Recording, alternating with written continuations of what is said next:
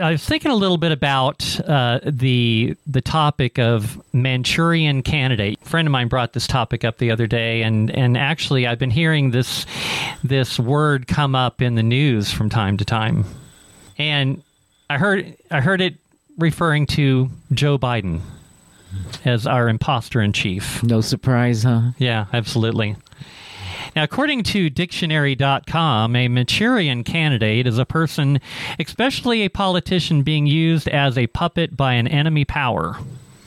The term is commonly used to indicate disloyalty or corruption, whether intentional or unintentional.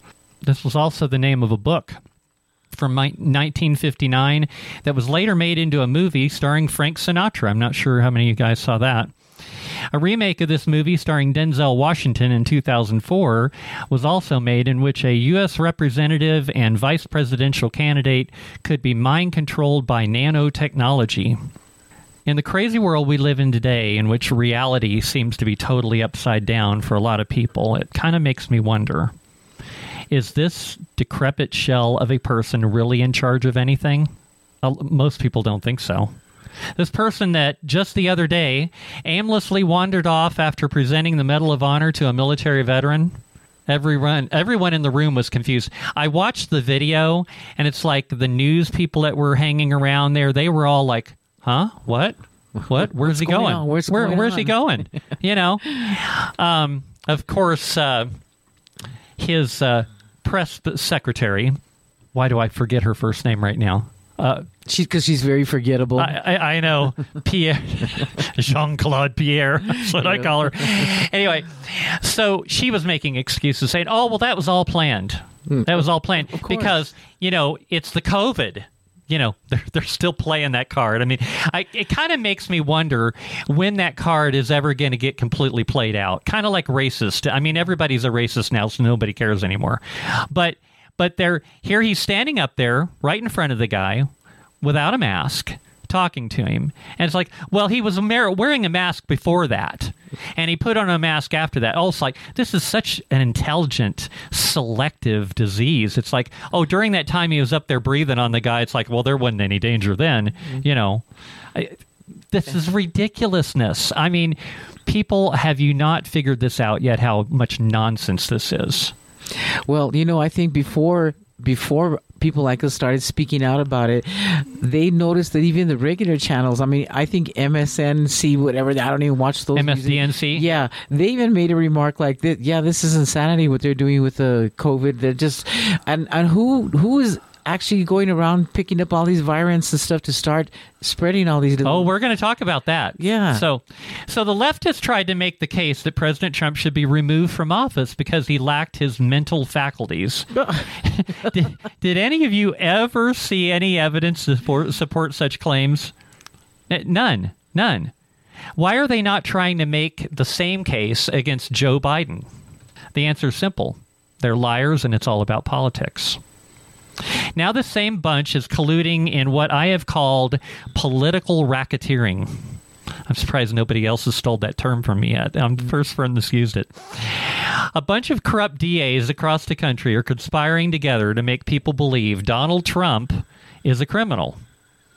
They're even going after his former attorney, Rudy Giuliani, once referred to as America's mayor. Remember that? During 9 11, he was a hero.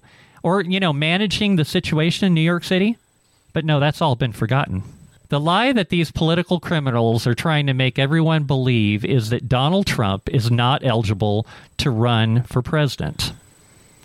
Let me remind everyone what the U.S. Constitution says about who can run for president.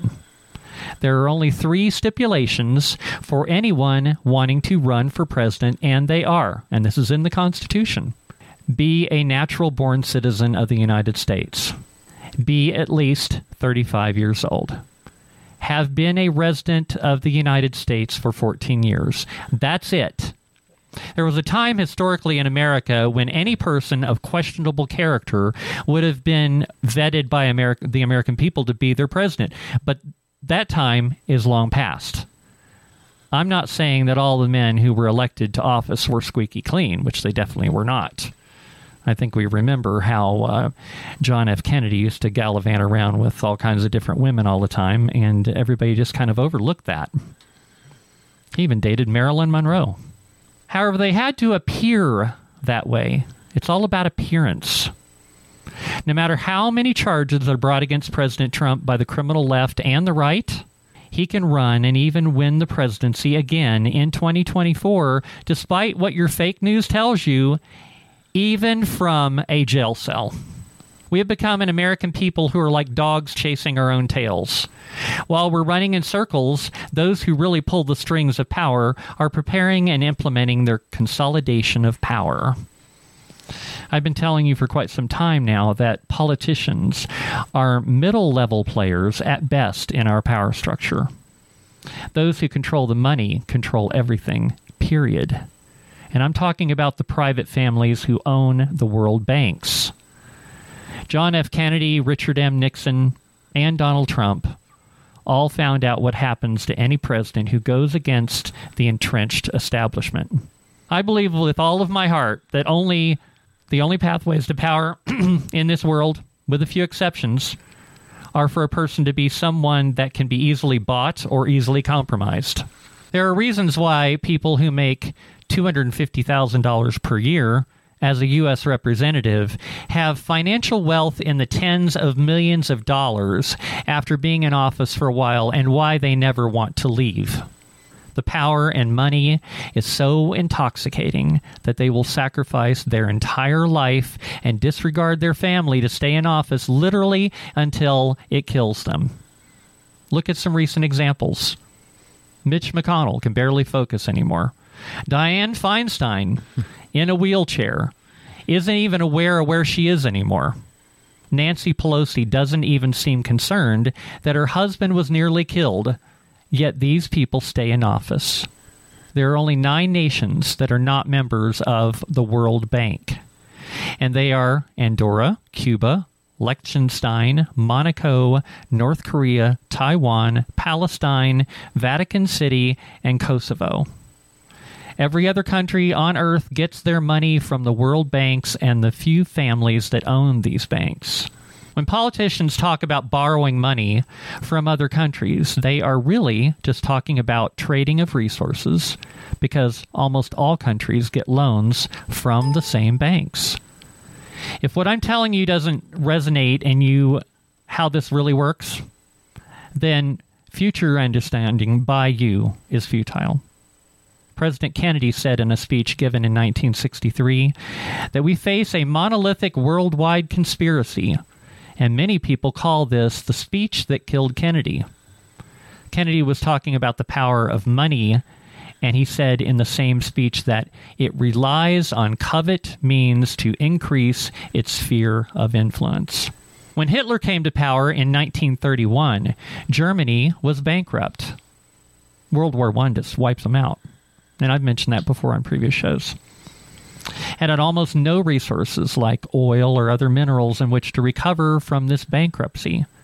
Yet by 1938, only seven years later, they had built the world's largest military. They simply were provided with the money and resources needed to wage war and commit genocide by the same world banks that supplied England, the USA, and every other nation involved on both sides of the war. These people constitute an almost invisible world shadow government.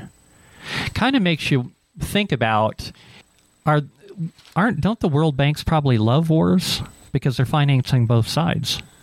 We're given the illusion that our nation is different from our other countries for the purpose of maintaining control.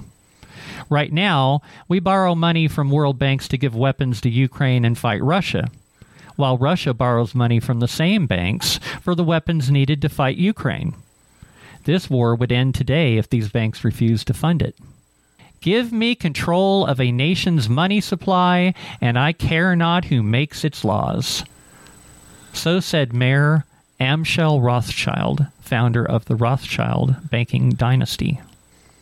The fraying of the ropes of our illusionary freedoms is transpiring right before our eyes.